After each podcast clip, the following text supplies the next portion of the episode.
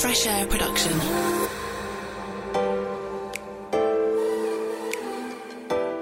Hi, and welcome to the new series of Fresh Ears. I'm Neil Cowling, the founder of Fresh Air Production, and we're the leading producers of podcasts for brands in the UK. In each episode of this series, we dissect a podcast that we've created for a brand. We sit down with the producer and the client to talk about things like why they wanted a podcast in the first place, how we decided on the format, how it all came together, and ultimately, how it was judged to be a success. Our recent episode also discussed our new partnership with Pacific Content to create a global centre for branded podcasts. Please do listen back to that for fascinating insights from the world's leading expert in this field. I'm talking about Steve Pratt from Pacific rather than me. We've had episodes with corporations large and small, but this time our client is one of the world's best known and best loved NGOs, WWF. Their podcast is called Call of the Wild, aimed at a young audience spread over 12 parts and hosted by actor, presenter, and activist Cel Spellman. That's without even mentioning our first guest, who was a bit of a catch. As someone who has really led us up to this point, um, I would really love to hear kind of any top tips you'd have to impart to our listeners and to young people on what they can do to, to turn things around and, and make that change. Well, one of the simplest things that you should do if you get the chance, when you get the chance, is just actually to stop. Sit down. Don't move. Keep quiet. Wait. Ten minutes. You'll be very surprised if something pretty interesting didn't happen within ten minutes. You're doing that in a woodland. If you haven't done it, it's extraordinary. So, why would WWF look to create a podcast to reach young audiences, and how did we go about it? Joining me to talk about this is Greg Armfield, Senior Producer at WWF UK, and Izzy Clark, our brilliant Senior Producer here at Fresh Air. Also working on the podcast were Georgia Mills and Martin Poyntz-Roberts. So, Greg, let's start off from the client's point of view then. Why did you decide to make a podcast? Why was that the right choice of a piece of content for WWF? Good question. Um, I think WWF typically is always looking for new ways to engage our audience. We typically lose touch with a younger audience. WWF is known around the world, but typically we engage a very young audience. We have a kind of a school ambassador scheme that we touch those kind of five, six year olds up to kind of 12, 13 year olds. But then after that kind of age, we lose typically lose touch with those 16 year olds up to kind of the 20 year olds kind of age. So our director wanted us to kind of look at new ways of uh, engaging these people. Um, we set up a little content innovation group, and out of that came the idea of a podcast. WWF, I think, I believe, across the network. Um, obviously, we're WWF UK, but we work across the network. Um, we haven't done a podcast at all across the network. So this was kind of something very new for us. So it really was a kind of uh, a new thing. We had no idea what we were doing, um, but that was the reason we kind of entered into the podcast world was to see what we could do, to see if we could engage a kind of new audience that typically won't engage with WWF. And that's what we're for. Uh, you know, pretty much every single client that we work with starts by saying we've never made a podcast because it's a new medium, and you know we're here to hold your hand. So that's what we've been doing now for well, certainly 18 months. What were the objectives? So we know who we want to aim at. What did you want them to think or do or feel differently as a result of hearing the podcast? I think typically, if we look at the kind of social media landscape, it's all about views, it's all about numbers, huge numbers, that's success. I think we came at the podcast in a different way. It was a kind of our own baby. It was something separate from the social media world that we typically work in the Instagrams, the YouTubes, the Twitters, where it's all about huge numbers. And I think what we were looking for was more about engagement. It was about actually holding someone's attention for a set period of time. Um, if you think about YouTube or Twitter or Instagram, the content we produce there is getting less and less in terms of time. So we're, we're down to six seconds now. When I started, it was three minutes. That was quite a long film we're down to six seconds now, and I'm really struggling with that side of things. So going into the podcast world was a complete reverse, and actually we had time there to engage our audience. So it was about attracting a new audience, but also keeping them engaged. So okay, it wasn't about the amount of listeners we got. It was more about the engagement we got. So I think the kind of the two key things for us were one to create create an engaged audience and two to create action from that so it was about kind of engaging and talking people through what they can do to kind of change their their world their approach to kind of how they live their lives and izzy from a producer's point of view i know and you in particular this was a bit of a dream project wasn't it and dream client uh yeah, no, absolutely. When the brief came through, I was like, I want to make this podcast. Please, can we make this happen? We need to get this. Um, it, it goes back to what we were saying about that that audiences. When I set out as a producer, I have a background in science, but I really wanted to make programs that reach that younger audience because I think that's where you know, like broadcast radio doesn't quite reach that in terms of factual content. So, yeah, safe to say, I was very excited when it all dropped into our inboxes. I think um, it's something going back to the episode that we recently did with Pacific Content about our outlook to creating podcasts and theirs. This idea that you're we are working for brands, our clients are brands but actually, in order to create something that's successful, you have to create something that the audience is going to love to listen to. So let's talk about how that fed into the format because we we talked about what you want to achieve, Greg, and we talked about the audience. And that's always our starting point. Our first meeting really is always what are your objectives? What does success look like? And that then feeds into the format. So, Izzy, could you just kind of summarize the format that we ended up with? Because it is actually deceptively complicated, isn't it? Yes, it is. There's lots of moving parts. Um, but that was intentional because, again, for this audience, we wanted to keep it punchy, pacey, you know, bring them along for the whole thing. So um, we start off with an introduction from our presenter, Cel, just to give a brief idea of what the episode's about. Um, but because this is factual content, there were going to be some terms that we knew our listeners might not understand, or there's a bit of scientific background to it. So we created something called an explainer, which is maybe a two minute piece that explains something quite cool. So, one that springs to mind is what is the Paris Climate Agreement? So, we have our, our explainer. And then we move on to an interview with one of the experts from WWF. That gets us sort of more into the science. What are the problems? What are the solutions? What are WWF working towards to, to help in that realm? And then after that, we really wanted to amplify the voices of those that are living through a changing world. So, for example, speaking to someone in the in Borneo uh, who's been impacted by palm oil rainforest uh, and deforestation.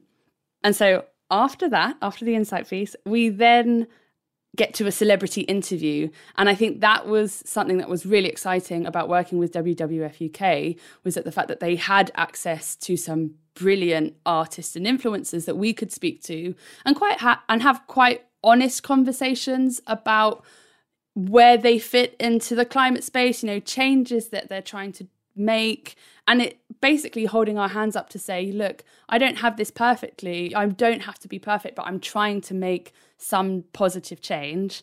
With all of that i was kept very busy and making sure that you can squeeze all of that into about 25 30 minutes. During lockdown. Yeah during lockdown yeah just to make it a little bit more tricky for you.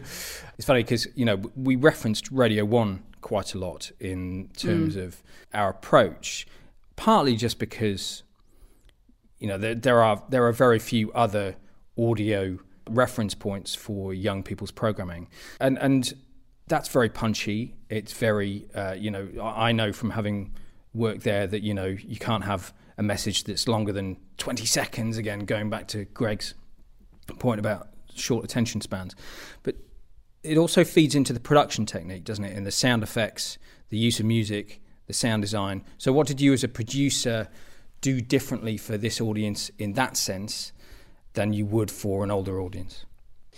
Um, we knew going into this that we wanted to have really quite vibrant, oh, quite a vibrant sound. We wanted it to be pacey, upbeat.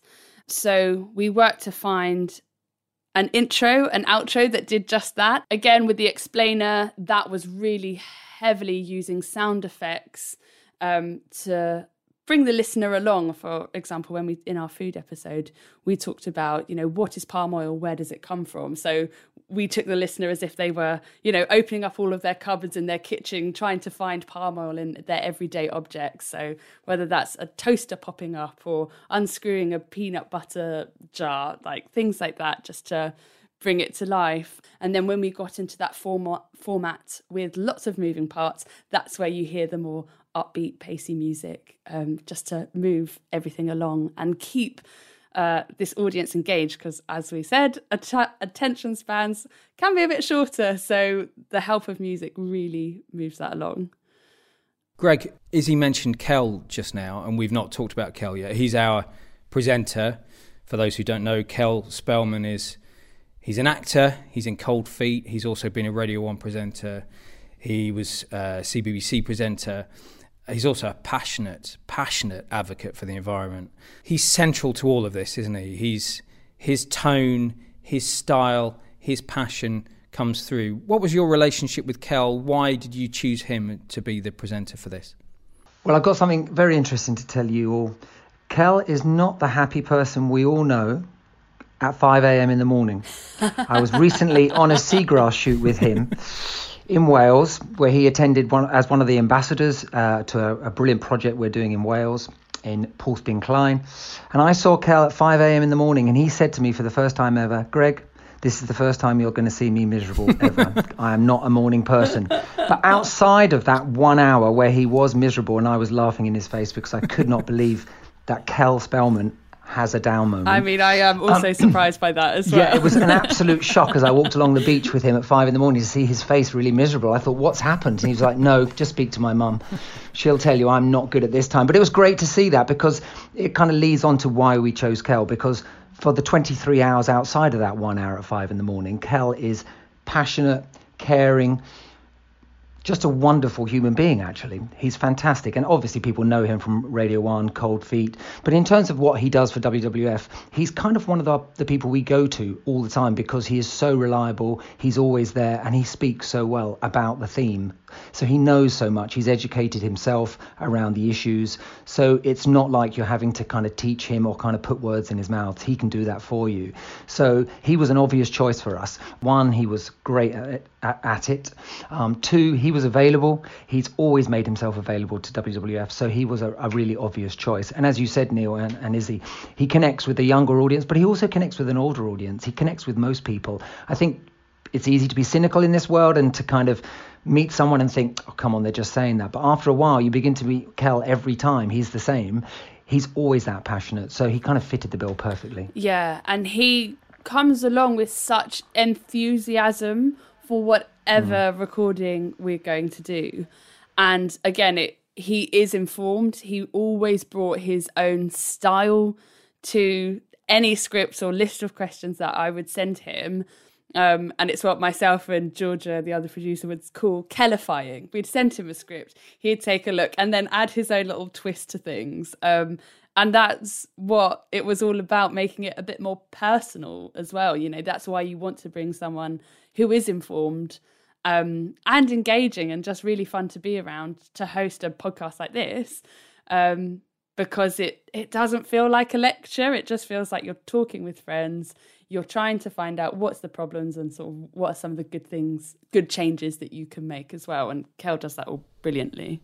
He's such the perfect benchmark for presenter and brand and podcast style. I just think with Cel, lots of brands don't have famous ambassadors, they don't have natural people who will host podcasts for them. And so we go and find people and, you know, we find the right match and they bring their own style and their own tone and their own skills to it, which is great. Uh, and and there's all sorts of discussions to be had around um, having famous professional hosts. But when a brand has that connection with someone like Cel, in the way that WWF does, the additional value you're getting is just immeasurable. And you know, everything down to he turned up to the wash-up meeting you know, I've never had that before, and probably never will again. Have the have the presenter of the podcast turn up and sit in a meeting room for two hours with, you know, us and the marketing team and the social team and and almost kind of hear himself being critiqued. Um, I, I, would encourage any brand to make best use of, of an ambassador like that. But um, yeah, the, the, the perfect match of of presenter and brand and audience. I don't think I've ever come across that before. How much does he get involved in everything else that you do, Greg? And and is, is it possible to quantify the value that that he brings? Also, the the, the sitting on the the sofas, the, you know, the appearance. He went on Blue Peter for us. He went on BBC Breakfast. Is it is it possible to sort of quantify the value that he brings in that sense? Uh, oh, well, no, I don't think it is actually. I think our media team will always kind of quantify what the amount is in terms of financial kind of publicity Cel brings for us. So, you know, during the kind of wash up meeting when we talked around the kind of PR that Cel enabled us to do in kind of the BBC sofa, as you said, that, you know, there is a value there. But in terms of kind of how he helps from a day to day perspective, no, it's not quantifiable. You know, Cel is always attending events for us, he's in films, he presents um, yeah, he, he helps endlessly, and he's a fantastic asset for WWF. And I can only reiterate what you said, Neil, that for any brand, if you've got a good ambassador who is really good at talking and kind of presenting and kind of being enthusiastic and being their natural self, it's really useful. I would thoroughly recommend using someone like that because um, I think we've all become aware that on a podcast, especially if if you get someone who is maybe well informed, um, knows their subject very well, but doesn't kind of come across that well or doesn't show that passion, it really loses something. And I think Cel has all of it. So um, we were very lucky to have him on board. Reflecting just now, Izzy, as you were going through the order and the format for the piece, um, you talked about up front, you know, we talked about WWF and the work that they do, and we talked about the explainers and the background, and then it gets on to the celebrity interview at the end. Do was that a deliberate idea to almost kind of put the you know the vegetables first? You've you've sort of got to eat your greens and get the information out there and then you've got the celebrity interview afterwards. It was that was that deliberate? Yeah i love that analogy. It's absolutely that. Um, we wanted we wanted people to learn from this and so all of that had to come up front basically at the beginning. And then we rounded it off with the celebrity interviews just so people would go away with as much information as possible and i think that worked really well. Um, and then having the celebrity involvement i also think it allows to have having the celebrities involved in the podcast it allows them to have a longer form conversation with Cel and it it does what social media can't do. And they're allowed to be honest to say look I'm not doing this perfectly but here are a few things that I'm trying. And then that will hopefully inspire listeners as well. Also Cel was always brought out the best in them as well. So it it never felt like a you know an interview. It just felt like a nice everyone roundtable chat um, just talking about how to put the world to right. So loads of moving parts going on. Loads of as we've said already sort of complicated bits involving wwf workers in far off places people who've been affected by climate change um, celebrities where presumably the relationship rests with wwf how are those roles split out um, Greg, can you explain from the brand's point of view where the responsibilities sat within your team, but also between you and us? Well, obviously, we had this. Uh, we had a core con- uh, content innovation team originally, and that team was set up to to think up new ways of providing content engagement for our audience. So originally, it was just myself uh, as senior producer, obvious, obvious choice. Um, and then alongside that was Ash, who works on our web team, who came up with the idea of a podcast originally. Ash unfortunately left. Um, but then in his place came Jess, who looked after the social side of things. So that was kind of pushing out the um, the Instagram, the social media side of things, the promo pieces around the podcast. Then alongside Jess, we have Siobhan. She works with our ambassadors, so she was very a key a key component of this um, of this podcast. Without her, I don't think anything would have been possible. I should mention Kind, obviously, who was previously in her role. Um, Siobhan took over halfway through. Um, her role is to kind of manage those celebrities, those artists. So everything has to go through her in terms of kind of asking when they're available, what they want to talk around. Um, and that can be a massive process, as we all know. It takes a long time to get these people's attention, but also once you've got their attention to get on, get them on board and, and actually book them in. Um, alongside that, Jane in the content team, alongside myself, is our production manager. So she looks after all the kind of budgetary side of things. So she's another key component. She looks after the admin. Definitely not my strong point. So I always love it when Jane's on board. She is key. And then sitting above that, we have our, our director of communications and our director of digital. So they kind of have overall sight of what's going on and overall sign off. But pretty much this was a unique product for WWF. As it was new, we kind of took it into the corner, in the dark corner that no one knows about. And it allowed us a bit of freedom to do what we want. And now I know from Fresh Air's side of things, you're probably thinking, wow, sign off at WWF is a process. But I can guarantee you guys, this was nothing compared to doing a film or anything like that. And that's rather ironic in a way that we're creating a 20, 30 minute podcast episode every two weeks or every month. And I and I think this sign off process and the podcast process was that much smoother than creating a film. For some reason, when you create a film or create a short form piece of content, there's a thousand ears and eyes listening and watching and everyone having a comment. So having a very small knit team and keeping it that way throughout the process has been uh, been great for myself and the rest of the team. It wouldn't have been possible otherwise. And how do you keep across that? The timelines must be really important. The the planning must be really important to to try and make sure that everything comes together I will get in there. I will just say, I, will just say, from the planning side of things and the process side of things, I'm going to be again very, very thankful for Fresh Air's help. Michaela's emails at the end of every meeting to say, This is what we just talked about, and these are the actions that everyone needs to do. Here's the Excel document with the schedule of where we're at. That became incredibly crucial because, as Izzy said, this was a very complicated project and I'm glad you're saying that, Izzy, and not myself, because I did think it was complicated. I don't know if that's typical of the podcast world, but like, I think because it was a modular kind of series and we had different component parts, it became very confusing and very complicated. So it was great to have Izzy and Michaela and the team working from their side to let us know what, what we needed to do, what actions were required, when was sign off required, all of those components that typically we look after. It was great to have an agency looking after. So, Greg, there's been a huge amount of effort obviously on your side gone into this. I love the fact that it was a sort of you talked about people in a dark corner. We see that so often that there's a sort of small segment of a team of a wider brand who decide to make a podcast and sort of pour their heart and soul into it and and take a chance on it and then they see it run and you see the wider sort of enthusiasm in the organization take hold because you've had this idea and you've made it successful, which is great. How did you though go about publicizing it? Because it's the easiest thing in the world to make a podcast and then see it disappear on iTunes. There was an enormous PR and social and promotional operation going into this. Can you just outline that for us? How did you shout about it? Well, I, I, guess we had an agency on board, a PR agency. That was like one of our first things we had on board to kind of publicise, especially the first episode. Obviously, if you get Sir David Attenborough on your first episode, you're kind of on a winner anyway.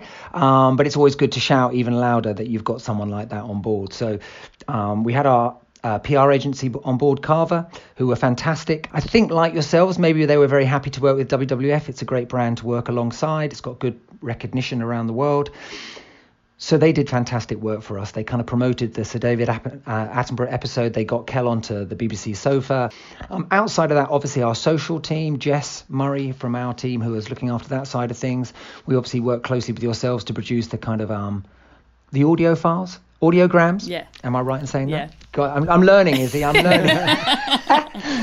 what is this audio thing? Um, much more a visual. I, I, I, am a much more a visual person. I do not mind saying that before this, this was the first touch thing I've ever done in, in podcasts ever. Um, I'm much more visual. Have we converted you, uh, Greg? Photography and film. So, um, you have converted me to a point. I do love visuals. I do love films. I do love photography. But I am definitely converted to podcast now. I think um, it's definitely a new way of engaging people. And I think it's shown amongst our organization how much enthusiasm there has been. So, not just externally promoting through our media team, through our agency, um, through our social channels, but also internally, we have kind of weekly roundups of the content we're producing. We have kind of sites that people can access so they can see what we're producing on a daily basis. And that has had really great pickup from our organization. So, we have 300 people in the organization at the UK office. Um, we've had a massive response to the podcast. I can tell there's been a massive response, so I'm getting emails now weekly suggesting new episodes. Some of them awful, uh, some of them really good.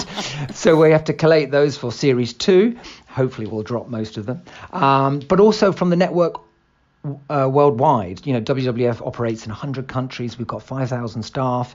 I've had numerous emails uh, from our international colleagues, who I believe have been in touch with you guys about uh, podcasts. We've had contact with WWF Sweden, WWF Brazil, WWF Australia, all around the podcast, how they came across it, how they want to do a podcast, and what are the lessons to be learnt.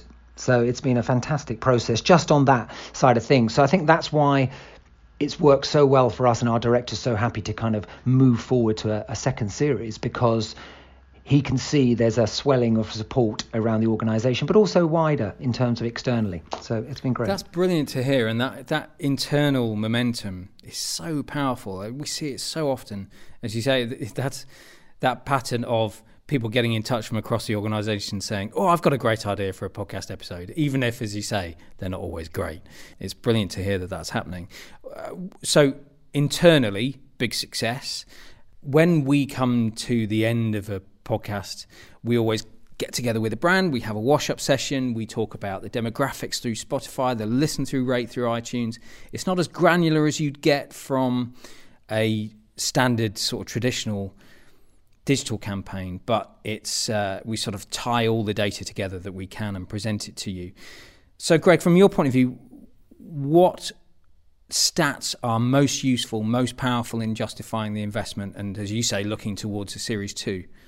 Well, I think when we started this podcast, um, one of the big things we wanted to do was engage our listeners uh, you know, as we've said before, with films, typically very short films, you're not really engaging people for that long. It's um, they're not staying with you for that long. So the podcast was a real opportunity to do that. So that wash up meeting that you mentioned, it kind of became apparent that we've had over 535 days of listens there. That equates to kind of 12,000, 12,836 hours, I believe, of total time of listens. And that for us is, is a great stat to put in front of our chief executive to say, look, we've had people listening for this length of time over this many days.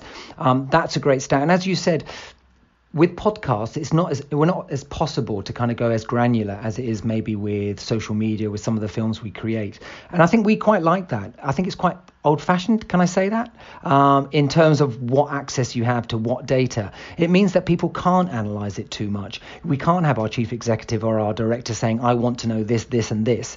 What we can give them is the big overall stats, and sometimes that's what people need to see are the big stats that kind of says to them, "Yeah." We're getting an engaged audience here. This is what we want. We know it's going to build over time. This is the first series. Let's move on to the second series and where we go to from there. And actually, let's look long term. So, where are we going to be in five years? How much are we going to improve? How much listens are we going to have then? How many days worth of listens are we going to have? So I think that for us was a kind of key element for this. It was kind of a what is our engaged audience? How long are they listening for? And as you said previously, a podcast allows you the opportunity to talk about something in depth. And WWF has a lot to say about a lot of things in depth. And films and social media don't allow us to do that. The podcast does. I love that headline stat. It's something, you know, if anyone's interested in how we do it, it's really, really simple. It's the number of listens multiplied by the average listening time. And to be able to come to you and say, you've had 12,000 hours of people engaged with your brand and not just on in the background, not just browsing through their social feed, but dedicated one to one headphone listening with your brand for 12,000 hours. I think it's just, it's just a, a great stat to be able to share. Just to go back to your point around celebrities as well, I think when we were, I was talking previously about external promotion. Something that we want to do more of, and, and, we kind of did to a point, was those celebrities who come on board with the podcast, the, the ones who have been on uh, the, the, present series just gone, your Poppy Okotchas, your David Lindos, your, your Birdie, Lily Coles. What we would like to see more of, and we didn't do as well as we could have done, was get them to promote as well. Because as we all know, we're attracting a new audience, but that new audience is engaged with that celebrity or that artist on the podcast. And as we know in the marketing world, if they talk and they say things and talk about what they're doing and what they recommend, our listeners will typically take action. They'll listen to those people. So if you think about that hourage, those days that they're listening to their favorite people online, talk to them in a very personal, engaging way, it's a fantastic device for kind of getting them to change their ways. Much more so, I think, sometimes than a film or, or a photo- photographic exhibition or whatever it might be. It's a real, it's an opportunity for those people to show some depth in themselves as well, isn't it? Because it's mm. they again they're used to very quick interactions with their audience on Instagram. Being able to speak about something they're really passionate about for 15, 20 minutes is a rare opportunity for them. Mm. So we've touched on it a bit. You've mentioned series two, which is always obviously music to our ears, apart from anything else. What will you change in series two? What will you do differently, do you think? Probably work with a different agency. Um, Damn it. we do that? Right, press stop, Cut. everybody. That's Cut. it. That's a great question and something we, we really need to talk about very soon. Um, obviously, we have COP approaching soon. That's a massive thing for WWF. Um, everything is big at the moment for WWF in terms of COP, in terms of deforestation, in terms of illegal wildlife trade, in terms of plastic pollution. There's so many topics and so, many themes. So I think that's really crucial for us to get kind of clued, uh, tied down. But also, I think we need to look at the format as it is at the present time, where the wash up meeting was really valuable for us because it kind of made it very clear that from the celebrity artist side of things, we need to engage them more on what they want to talk about we talked around how typically if they're passionate about a particular area of food WWF can talk around that subject. WWF works in so many areas it's quite easy for us to talk about a particular area that an artist or celebrity celebrity wants to talk about. So I think that would be really useful. But again, it needs to be something that a younger audience are engaged with. That's the whole purpose of this podcast is to engage a new audience to show them that WWF isn't archaic. We aren't working just with old people. We aren't just older supporters. We're actually trying to engage everyone because everyone is vital for our work, but also for the wider world. So it's um yeah, it's a lot of decisions to be made for series two, and I'm sure we'll be engaging you very soon to make those decisions because we'll need help. so, just to sum up, then, Izzy and Greg, any tips for someone who's looking at targeting this audience in particular, the kind of younger audience, someone who's looking to do the same? What tips would you give them? Let's start with Izzy. So, I think energy is certainly something that needs to be brought into it. High energy. But someone that have a presenter that is going to talk to your audience honestly and not in any sort of patronizing tone that's not what we're here for. And i don't think your listeners will stay with you if that's how you approach it either. Um, and just keeping it relevant to them. Um, yeah i would say those are sort of my main three. Well ditto i think Izzy said it perfectly well. I think it's about having a presenter who engages with that audience. So Cel was perfect for us. He was. You don't have to be the same age, of course you don't, but I think it really helps um, to kind of be on that level and to understand them, and definitely not to patronise them. Um, Cel was perfect for that. He talked at their level. They could tell he was passionate, engaged, and I think that's key. Outside of that, just be prepared to be flexible.